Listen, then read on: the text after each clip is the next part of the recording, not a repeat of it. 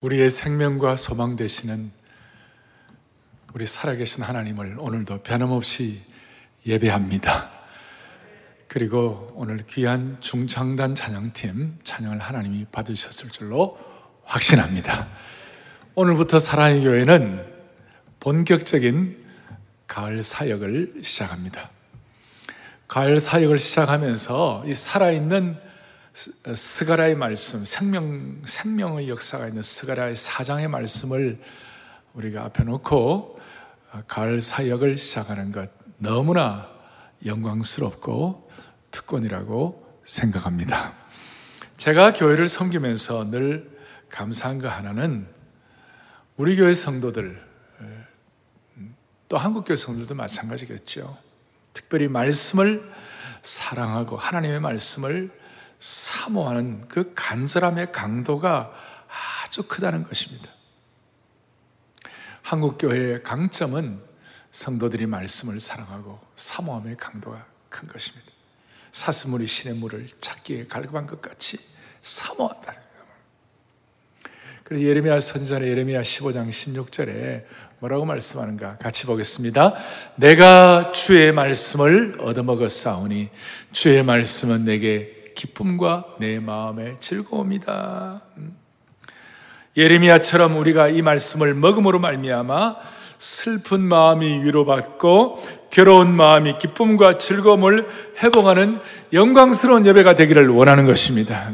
지금 온라인으로 들어오시는 모든 분들, 또 방송으로 듣는 모든 분들, 우리 공간을 초월해서 여러분들에게 지금 다 이렇게 다운로드 받으라고 한 설교 노트를 잘 준비하셔가지고 모두가 다 아, 오늘 이 말씀 앞에서 우리에게 주시는 주님의 세미한 음성을 듣기를 원합니다. 저는 이 가을 사역, 이 하반기 사역을 시작하면서 우리 온 성도들에게 일단 먼저 두 가지 태도가 필요하다고 생각합니다. 몇 가지 태도요? 두 가지 태도가 필요하다.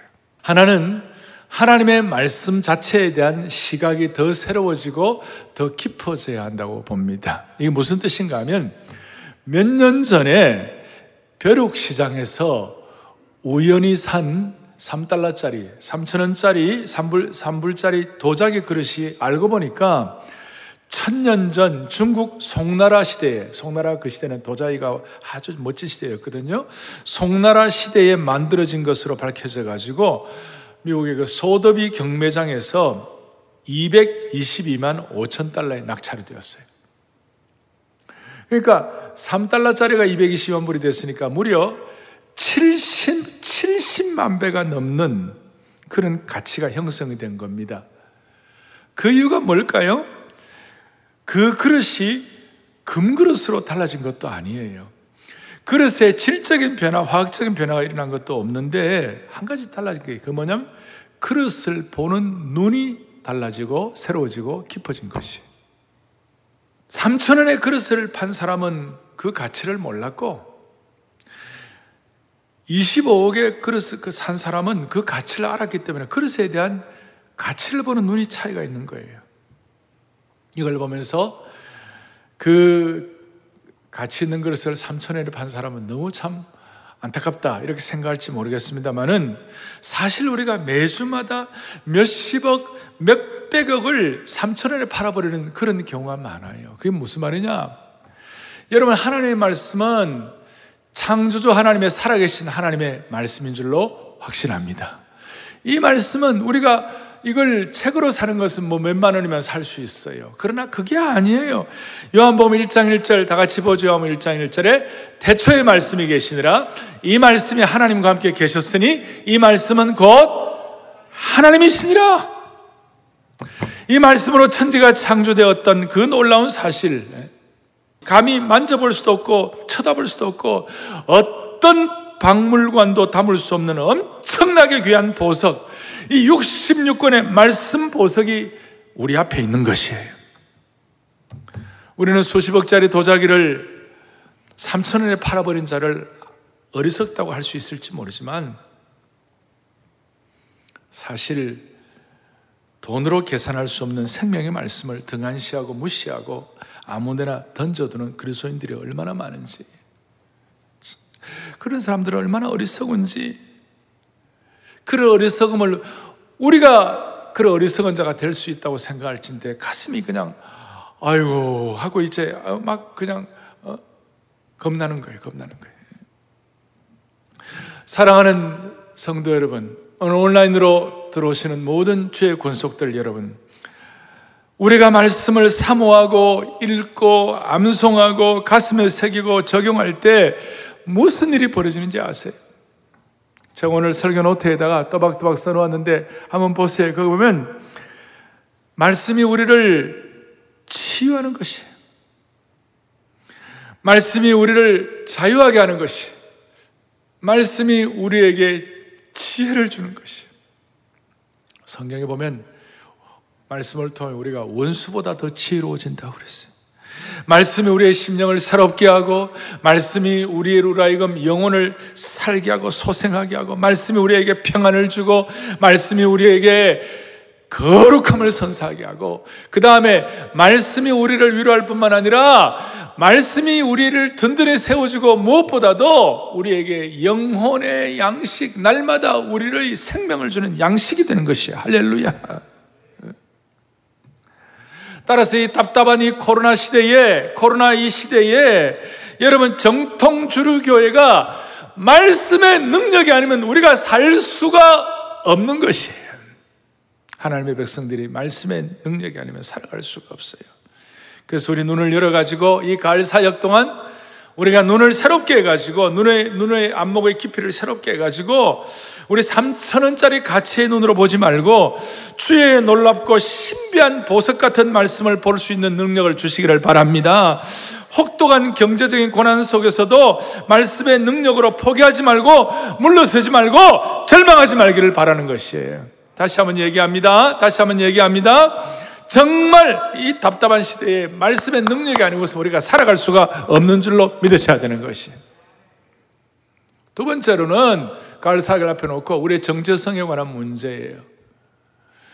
나는 무엇인가? 나는 뭘 해야 하나? 참 우리 하나님의 역사는 구약 시대 때는 하나님이 이스라엘이라는 민족을 선택해 가지고 하나님께서 이스라엘 민족을 하나님 하나님의 심정을 이 땅에 선포하고 깨닫게 하는 소통의 도구로 만들으셨어요. 누구를요? 이스라엘을. 그래서 이스라엘을 뽑으시고 이스라엘 축복의 근원으로 만드시고 이스라엘을 제사장 나라로 만드셔 가지고 소통의 도구로 삼으셨어요. 아브라함을 통해서도 그렇게 하고 이스라엘 백성들을 통해서 그렇게 하셨어요.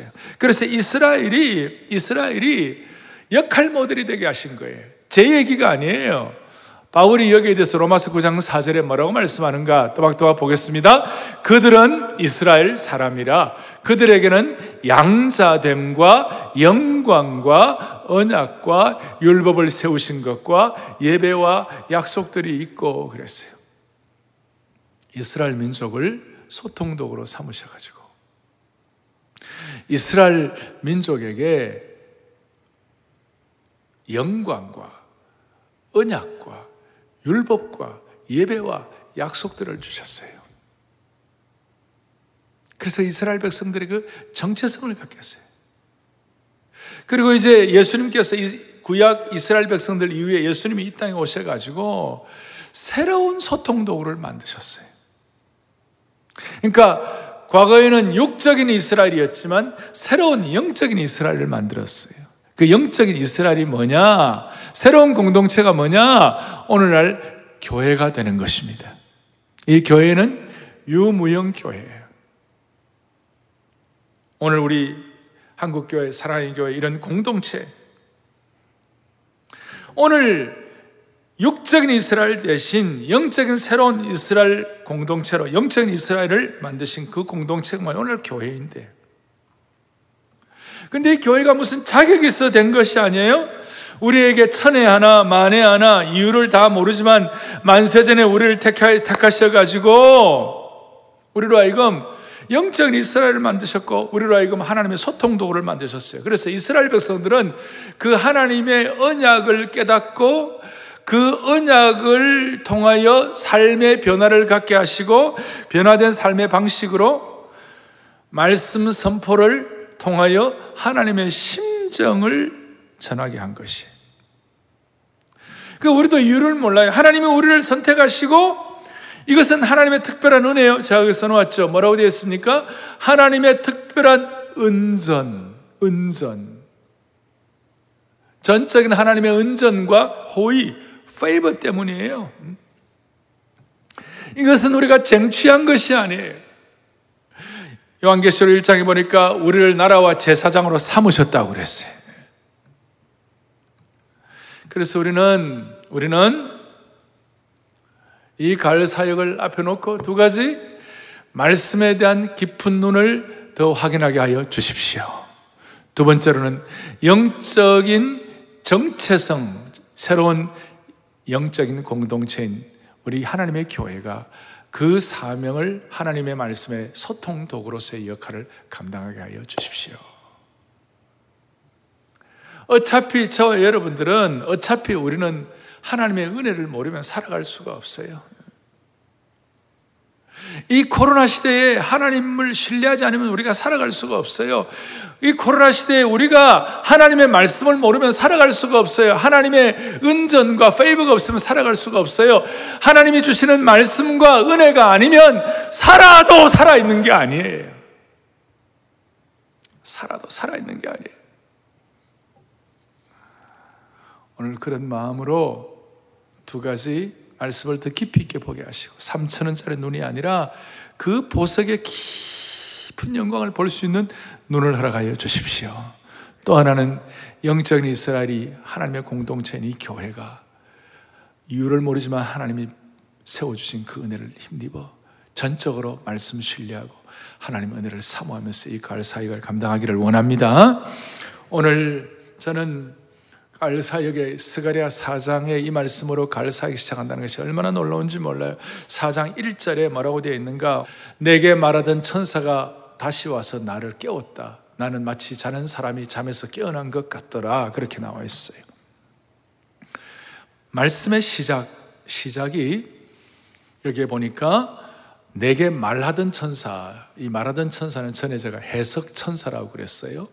이 해석 천사, 여호와의 천사는 예수 그리스도를 말하고 이 해석 천사는 그 스가랴에게 하나님 뜻을 이렇게 이해시키고 해석해 주는 천사인데 이 해석 천사가 스가랴를 깨우는 어떻게 보면 다소 뜻밖의 예상치 못한 방식으로 이 제5 환상, 순금등대 환상이 시작되는 겁니다. 그리고 해석 천사가 여덟 가지 환상 가운데서 스가랴를 깨워가지고 시작한 것은 오늘 본문이 유일한 것입니다. 스가랴가 잠을 자다가 화들짝, 화들짝 놀라서 깨어난 것이었습니다.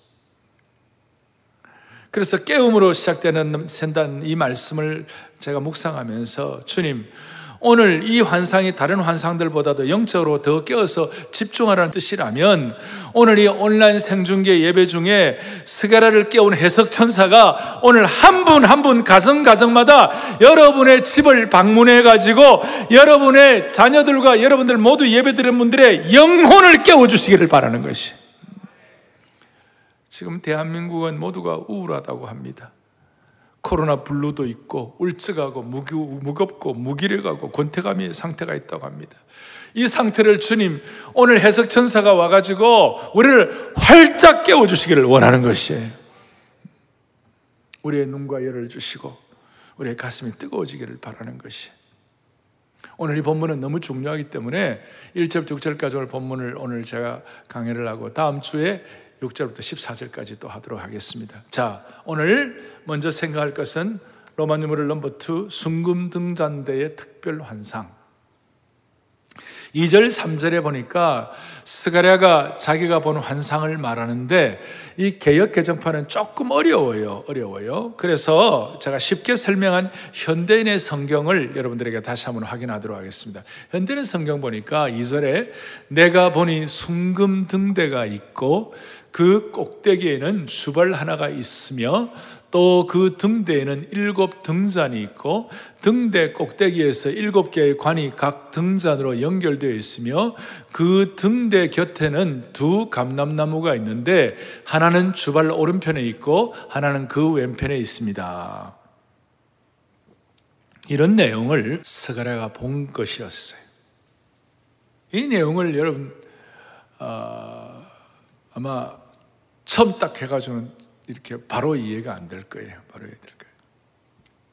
핵심 뭐냐면 두 감람나무가 옆에 있고 그 감람나무에서 기름이 으깨어져서 감람 열매에 으깨어져 기름 기름 기름 금기름 같은 것이 흘러가지고 큰 기름 주발, 큰 주발에다가 그 기름이 모여 있는데 그 모여 있는 기름이 이렇게 쭉쭉쭉쭉 일곱 개의 관을 통하여 순금 등대에다가 이렇게 연결이 된다는 것이에요.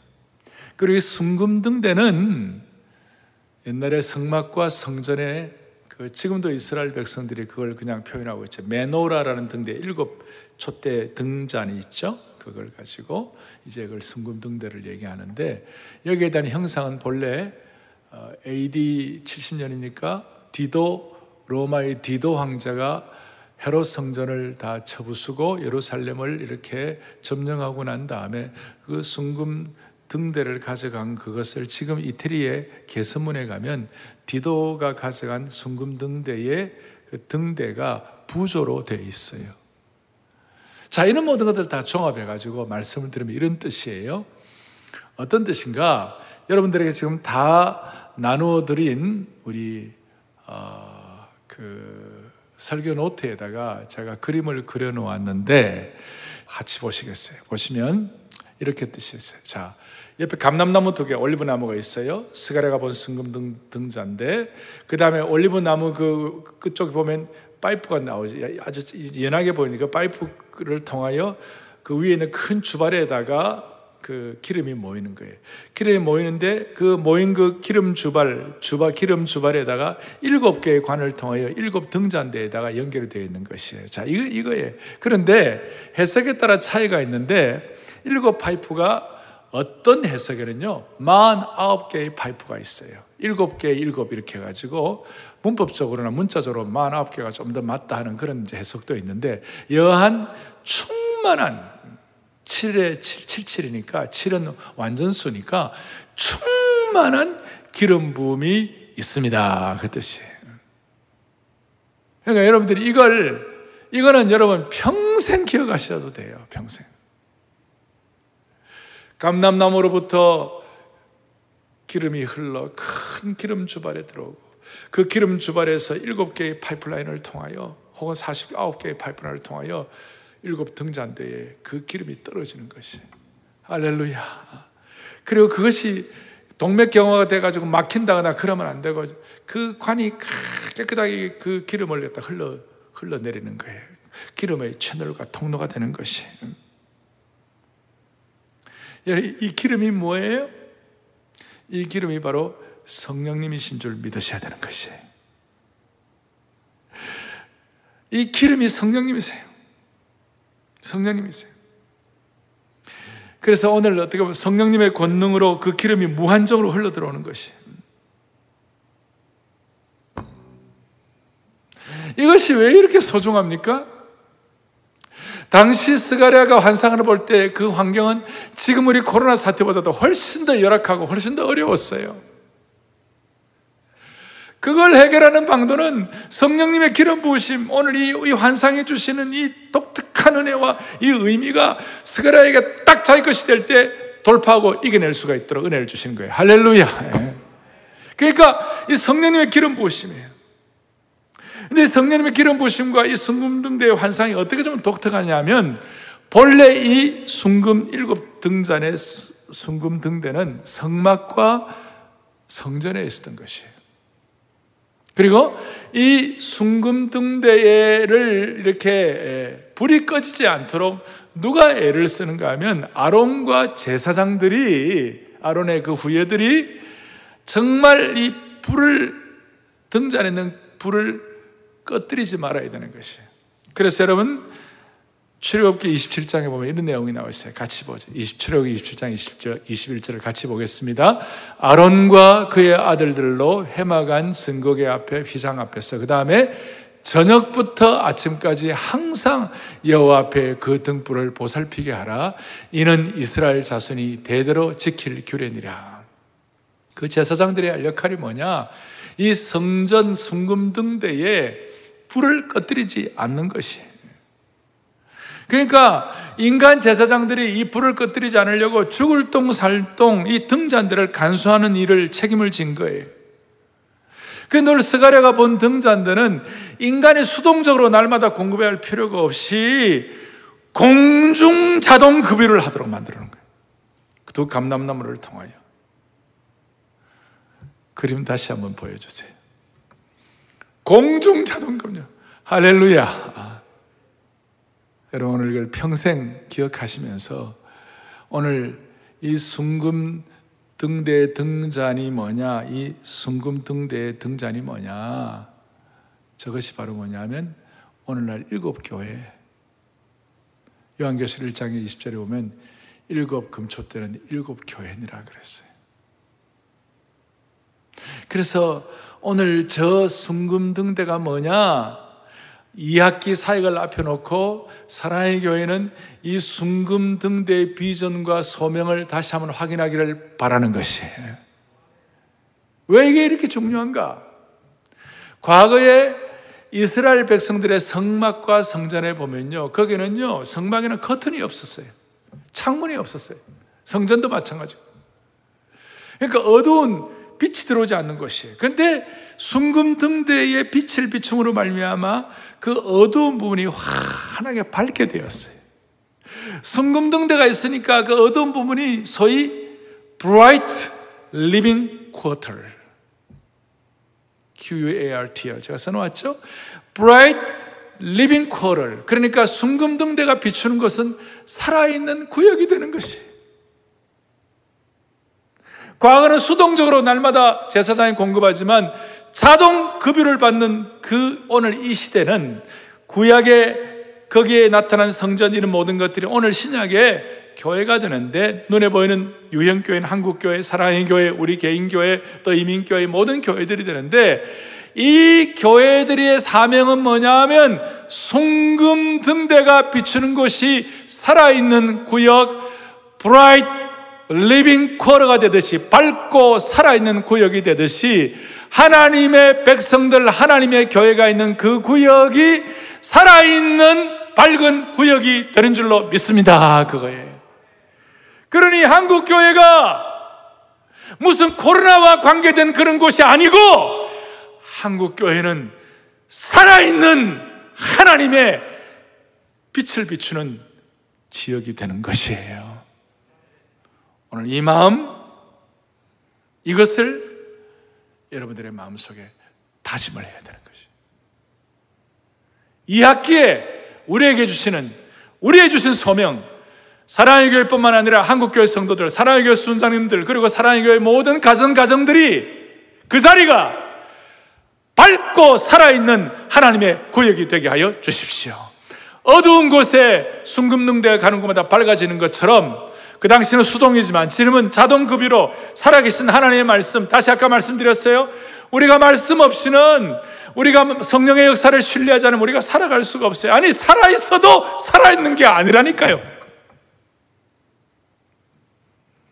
그런 차원에서 우리는 소망해야 하는 것입니다. 하나님 우리가 가는 곳마다 살아있는 구역 되게 하여 주십시오. 이걸 예수님께서 우리 모두에게 사명을 주시기 위하여 우리 주님 자체가 나중에 순금등대가 예수 그리스도이신데 이 주님 주님 자체가 요한복음 8장 12절에 보면 나는 세상의 빛이라 그랬어요. 주님께서 나는 세상의 빛이라. 예수께서도 말씀하시되 나는 세상의 빛이다. 이게 어떤 상황인지 압니까? 가늠한 여인이 완전히 거의 죽을 지경이 되고 완전히 죽음의 공포 앞에서 수많은 사람들의 비웃음과 모욕과 수치 앞에서 엉망진창인 혼란스러운 그 상황에서 주님 뭐냐? 나는 세상의 빛이다 그랬어요. 그리고 주님은 그 혼란스러운 고통, 그 모욕, 그 수치의 상황에서 나는 세상의 빛이라고 말씀하시고, 그 다음 뭐라고 말씀하셨는가? 마태복음 5장에 보면 나중에 마태가 깨닫고 나는 너희는 세상의 빛이라. 빛 대신 예수 그리스도를 통하여 우리가 세상의 빛의 사명을 감당해야 하는 줄로 믿습니다. 순금등대의 환상, 그러니까 그 등대가 가는 곳마다 살아있는 구역이 살아있는 장소가 되는 것처럼 제가 교회를 개척하고 처음 교회를 지을 때에 그 처음 교회를 지은 건물이 뭐냐면 어, 아주 그냥 냉동 창고를 개조를 해가지고 교회를 만들었어요. 근데 그 냉동 창고에 가보니까 뭐 온갖 지저분한 거, 뭐 더러운 것들, 이런 것들이 막, 막 곳곳마다 놓여져 있고 뭐 책들도 뭐 그냥 여러 막 퍼져 있는데 엉망이에요. 좋지 않은 책들도 많고. 그러니까 완전히 어두운 곳이죠. 세리토스라는 곳이었는데. 근데 그게 하나님의 교회로 그걸 바꾸게 되니까 그 장소가 살아있는 순금능대가 되어가지고 거기서 수많은 영혼들이 구원받고 새로워지고 은혜를 받고 사명을 갖고 그 지역 자체가 밝고 환하게 돼가지고 갑자기 부상하는 지역이 됐어요. 그리고 거기서 너무너무 사람들이 많아져서 더, 더 큰 장소가 필요해가지고 에나임이라는 지역이 갖고 그 장소도 보려는 그냥 뭐 FBI가 와가지고 막 권총 연습하고 막 그냥 거기도 어두운 곳이었어요. 근데 거기도 교회가 들어가고 거기를 교회로 만들게 되니까 완전히 살아있는 곳이 됐어요. 가을 사역을 앞에 놓고 한국교회의 이 코로나 상황을 직면해서 모든 여러분 가정과 우리 모두가 다 bright living quarter가 되기를 소망하는 것이에요. 살아있는 지역 되기를 원하는 것이에요. 제가 왜 이 말씀을 드리는가? 여러분, 세속 광풍이 몰아치는 이, 이 세상, 또 사람들은 코로나 사태와 연결하여 수많은 사람들이 지금 교회를 오해하고 비판하는 사람들이 있어요. 그런데 주님은 우리에게 너희는 살아있는 순금등대, 너희는 세상의 빛이야. 우리가 자격이 있어서 빛이 된 것이 아니고 주님이 선포해 주셨기 때문에 빛이 된 거예요. 그러니까 이 상황에서 우리가 돌파할 수 있는 건 뭐냐? 광풍이 몰아치는 세상에서 교회만이 living quarter 살아있는 구역이 되기를 원하는 것이에요. 음. 사람들은 교회를 자기가 바라보는 시각 갖고 교회를 이해하는 것이에요. 그저, 그저 교회가 어려운 사람들 위로하는 곳이다. 또 교회가 무슨 봉사기관이다. 뭐 이런 걸 생각하는 거예요. 그것도 우리가 교회를 하지만 진짜 교회의 참 사명은 죄악에 붙잡힌 영혼들을 피 묻은 십자가의 복음으로 구원하는 것이 교회예요. 예. 세속 광풍이 몰아치는 이 세상에서 교회만이 죄악에 붙잡힌 영혼들을 피 묻은 십자가의 복음으로 구원하는 것이 이것은 타협할 수 없는 순금등대의 역할이에요. 아시겠습니까? 이 세상 어디에도 피 묻은 십자가의 복음으로 생명 구원받는 것은 교회밖에 없어요. 그래서 이런저런 세상의 소리에도 불구하고 누가 무슨 말을 해도 묵묵히 비치신 예수 그리스도의 생명의 복음을 선포하는 교회, 개인, 가정이 되어야만 하는 것입니다. 우리는 시대적 소명을 가지고 순금 등대파가 되어야 되는 것이에요. 순금 등대 역할을 감당해야 하는 것이에요. 정통 주류교회가 하나님의 말씀을 생명처럼 붙잡고 아니 말씀과 성령의 기름 부음이 없이는 살아있어도 살아있는 게 아니라니까요. 그러니까 이 소명을 가지고 여론 뭐 무슨 이런 우리 사역에 다 뛰어넘어가시고 시대적인 숭금등대의 환상과 숭금등대파의 역할을 하나님 앞에서 감당할 수 있도록 은혜 위에 은혜를 던져 주시기를 원하는 것이에요. 우리는 한번 따라하겠습니다. 우리는 한국 교회를 지키는 숭금등대파이다. 아마 제대로 이 비내변 여기가 아니었다면 아마 이 자리가 막 진동하고 큰 우레 소리 같이 크게 우리가 고백할 수 있을 것이에요. 다시 한번 크게 우리는 한국 교회를 지키는 순금등 대파이다. 불타는 순금등대의 환상과 사명을 우리 모두에게 회복시켜 주시기를 원하는 것입니다. 이것이 어리석어 보일 때가 있어요. 그러나 복음에 미련한 것들이 지성인들 같은 사람이 안 믿을 것 같아도 우리는 이 원색적인 생명의 능력, 세상의 빛이라고 할 수 있는 그런 참 사명을 우리가 잘 감당할 수 있도록 하는 한 분 한 분에게 갈 사역의 사명을 회복시켜 주시기를 원하는 것입니다. 사실 자격을 말할지인데 우리 중에서 나는 세상의 빛이라고 말할 수 있는 자격 있는 사람이 몇 명이나 있겠어요? 우리 속을 들여다보면 어느 한 구석에 내가 빛이라고 부를 수 있을 만한 그런 어, 당당함이 다 부족해요. 그러나 우리 보고 너희는 세상의 빛이라고 한 분은 주님께서 하신, 주님이 컨펌하신 것이에요. 하나님의 자녀만이 세상의 빛인 줄로 믿습니다. 예. 주님이 우리를 그렇게 부르신 이상 우리는 세상의 빛이 우리는 세상의 빛이고 불타는 순금등 대파이고 우리가 세상의 빛이란 말은 우리 하나님의 자녀만이 악으로 물든 어둠을 밝히고 구원의 길로 인도하는 빛의 사명을 감당할 수 있는 것이. 그러면 구체적으로 불타는 순금등 대파 빛으로의 사명을 어떻게 감당할 수가 있습니까? 오늘 그 유명한 6절이 요절입니다. 6절 그 유명한 6절을 다시 한번 또박또박 보겠습니다. 만군의 여호와께서 말씀하시되 이는 힘으로도 되지 아니하며 능력으로도 되지 아니하고 오직 나의 영으로 되느니라. 아멘. 이 내용은 신구약 성경 가운데 위대한 말씀 가운데서도 참으로 위대한 말씀 중에 하나입니다. 힘으로도 되지 아니하고 능력, 능으로도 되지 아니하고 오직 나의 영으로 되느니라. 구체적으로 말하면 순금등대의 환상을 보면서 두 감람나무에서 기름 부음을 가지고 그 기름 주발에서 내려오는 그 기름 부으심으로 환한 불을 밝히는 역할을 하는 걸 생각해 볼 때에 우리는 이렇게 말할 수 있어요. 사람이 힘과 능력이 다 있죠. 어떤 사람은 개인이 똑똑해 가지고 그러니까 자기의 능력으로 사는 사람이 있어요. 소위 우리가 무슨 아웃소싱 얘기할 때 그 사람은 제가 오늘 조를 좀 만들었어요. 인소싱. 자기의 능력과 자기 실력으로 사는 거예요. insourcing 하는 사람이 있고 또 어떤 사람은 아웃소싱 하는 사람이 있어요. 아웃소싱은 자기보다 더 또 머리가 안 되는 사람은 똑똑한 머리 좋은 사람 머리를 빌리면 된다 그런 말이 있잖아요. 그러니까 아웃소싱 우리 주위에 꼭 자기보다 더 나은 그런 사람들의 어떤 힘을 사용해 가지고 할 수도 있어요. 그래서 이 세상은 insourcing과 아웃소싱을 통하여 스위치를 만들어 불을 켜려고 그래요. 근데 우리는 insourcing, 아웃소싱이 아니라 우리는 위로부터 부어주시는 하나님의 기름 부음을 우리가 받는 사람들이에요. 그래서 제가 조어를 만들었어요. 윗sourcing. insourcing, 아웃소싱이 우리는 윗sourcing. 위로부터의 up sourcing. 감람나무로부터 기름 부음 받는 sourcing. 그래서 세상은 자기 인소싱과 아웃소싱의 스위치로서 불을 켜려고 하지만 지나고는 그게 다 가짜들이에요.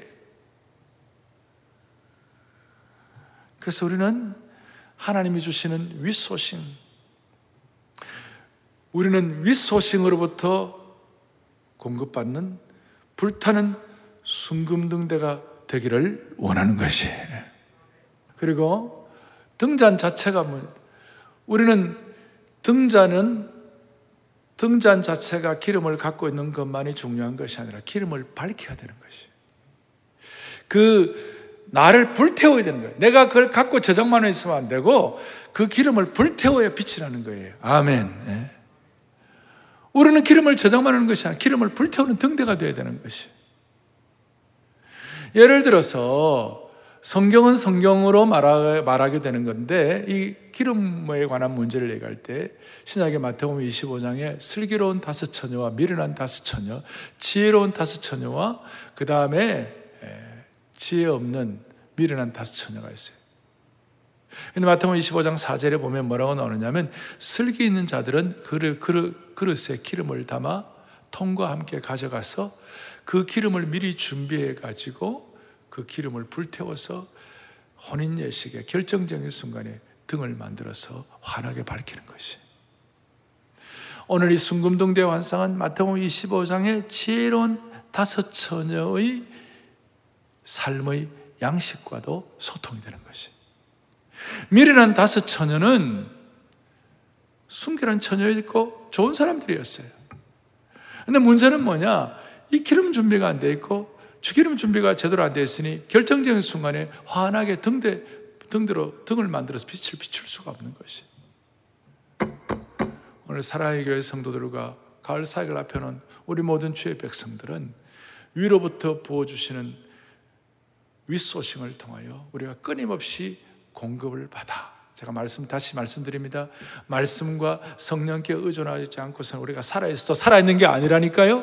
그러니까 순간순간 성령께 의존하면서 말씀의 깊이 눈을 열면서 윗소싱을 통하여 우리의 삶의 순금등대를 우리의 삶의 등대를 환하게 밝힘으로 말미암아 내가 가는 곳마다 밝고 살아있는 구역이 되기를 원하는 것이에요.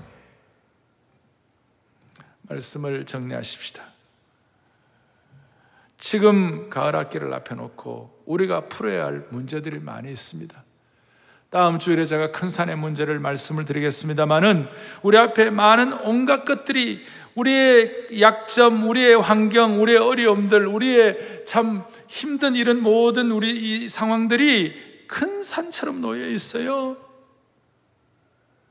여러분 인소싱 아웃소싱만 갖고 해결 안 됩니다.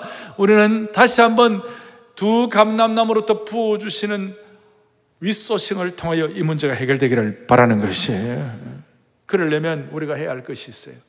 빛을 차단하는 것을 제거해야 돼요. 첫 번째 차단막 제거예요. 차단막 제거라는 것은 빛을 가리는 것을 제거하는 것이. 아무리 밝은 빛이라도 가려져 있으면 빛이 뻗어나갈 수가 없는 거예요. 빛을 가리는 게 뭐 우리 죄악들이에요. 죄악의 차단막이에요. 계속 우리 같은 죄를 반복한다면 우리는 빛을 밝힐 수가 없어요. 순금등 역할을 못해요. 또 하나는 깨어나야 돼요. 천사가 1절에서 깨운 것처럼 우리가 죄악의 잠에 빠져 있다면 우리가 깨어나야만 하는 것이에요. 사랑하는 교우들이 어두운 데서 죄를 반복하고 있다면 잠들어 있는 사람들인데 그거 깨어나야 하는 거예요. 그래서 하나님과의 영적인 교제가 끊어졌다면 잠들어 있는 거 깨어나야 되는 거예요. 교회 생활이나 예배나 교회 영광에 대해서 태만하게 있다면 잠들어 있는 거예요. 그거 깨어나야 되는 거예요. 마음이 답답하고 소망이 없으면 잠들어 있는 거예요. 오늘 해석 천사가 스가랴에게 한 것처럼 우리를 툭 치고 우리를 확 깨워 주시기를 바라는 것이에요. 그 깨어나 각성해야 되는 거예요. 뭘 위해 깨어나야 됩니까? 나탄 잠에서 깨어나 무엇으로부터 깨어나야 합니까? 나탄 잠에서 깨어나야 되고 술 취하면서 깨어나야 되고 유혹의 침 유혹의 잠에서 깨어나야 되는 거예요. 생명의 빛을 비추기 위해. 그래서 우리는 앞으로 우리가 가는 곳마다 이 2학기 가을 사역 동안 그 가정과 우리 개인 모두가 다 살아있는 리빙 코어가 되게 하여 주십시오. 예. 빛으로 말씀으로 성령으로. 특별히 여러분 주일 예배는 공동체가 기름 주발의 심지를 함께 연결하는 시간이에요. 일곱 교원 마흔아홉 개의 관을 가지고 이 심지를 연결하는 시간이에요. 위소싱을 하는 핵심적인 시간이에요. 그래서 이 주일 예배를 여러분 관람자나 그냥 눈으로 보는 것으로만 하지 말고 직접 체험하고 실제로 참여하고 나를 온전히 드리는 주일 예배가 되기를 바랍니다. 여러분 우리 제가 부탁합니다. 우리 회복될 때까지 그게 뭐 일주일, 이주 될지 모르지만 회복될 때까지 온 성도들은 어떤 경우에도 우리 가을 사역의 모든 사역 하나하나를 우리가 작년에 정기적으로 사역했던 그 시간대에 딱 맞게 그대로 우리가 실천하면 좋겠어요. 우리 1부, 2부, 3부, 4부 그 시간 3부 오시는 분들 3부, 4부 오시는 분들은 4부 오시는 분들 그 시간에 맞춰가지고 미리 전에 하던 것처럼 그대로 하시면 좋겠어요. 여러분, 그래야 살아있는 예배, 윗소싱을 제대로 받을 수가 있고 수동 공급 될지 안 될지 모르는 것이 아니라 위로부터 윗소싱의 자동 공급의 기름 부으심이 넘치게 되는 것입니다. 예? 그거 받아야 됩니다.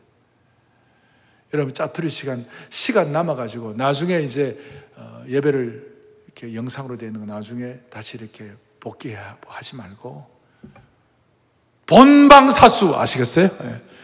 본방사수 하시면서 온라인 생중계 예배를 통하여 전에처럼 똑같은 시간에 여러분 모두가 다 어, 위로부터 부어주시는 시공간을 초월하여 모니터를 관통하는 기름 부으심을 받아 누릴 수 있도록 은혜 위에 은혜를 덧입혀 주시기를 주님의 이름으로 축복합니다. 가슴에 손을 얹겠습니다. 하나님 아버지, 거룩한 습관을 만드는 것은 어렵지만 그 습관이 잘못되면 하루아침에 깨어질 수가 있습니다. 자비로우신 하나님, 감남나무로부터 기름 부음을 계속 공급하시는 그 하나님의 역사 앞에 우리의 마음을 열고 모두가 다 살아있는 순금등대 역할을 감당하게 하여 주십시오. 이 세상의 복잡한 말과 어떤 평가보다도 위로부터 부어주신 성령의 금기름을 평생 공급받게 하여 주시옵소서. 스가라처럼 말씀 앞에서 지금 깨우침 받게 하시고 잠자는 분이 있다면 벌떡 일어나게 하여 주옵소서. 모든 한국 교회가 살아있는 빛의 공간 living quarter가 될 수 있도록 불쌍히 여겨 주시기를 원하옵고 우리 주 예수 그리스도를 받들어 간절히 기도 올리옵나이다. 아멘.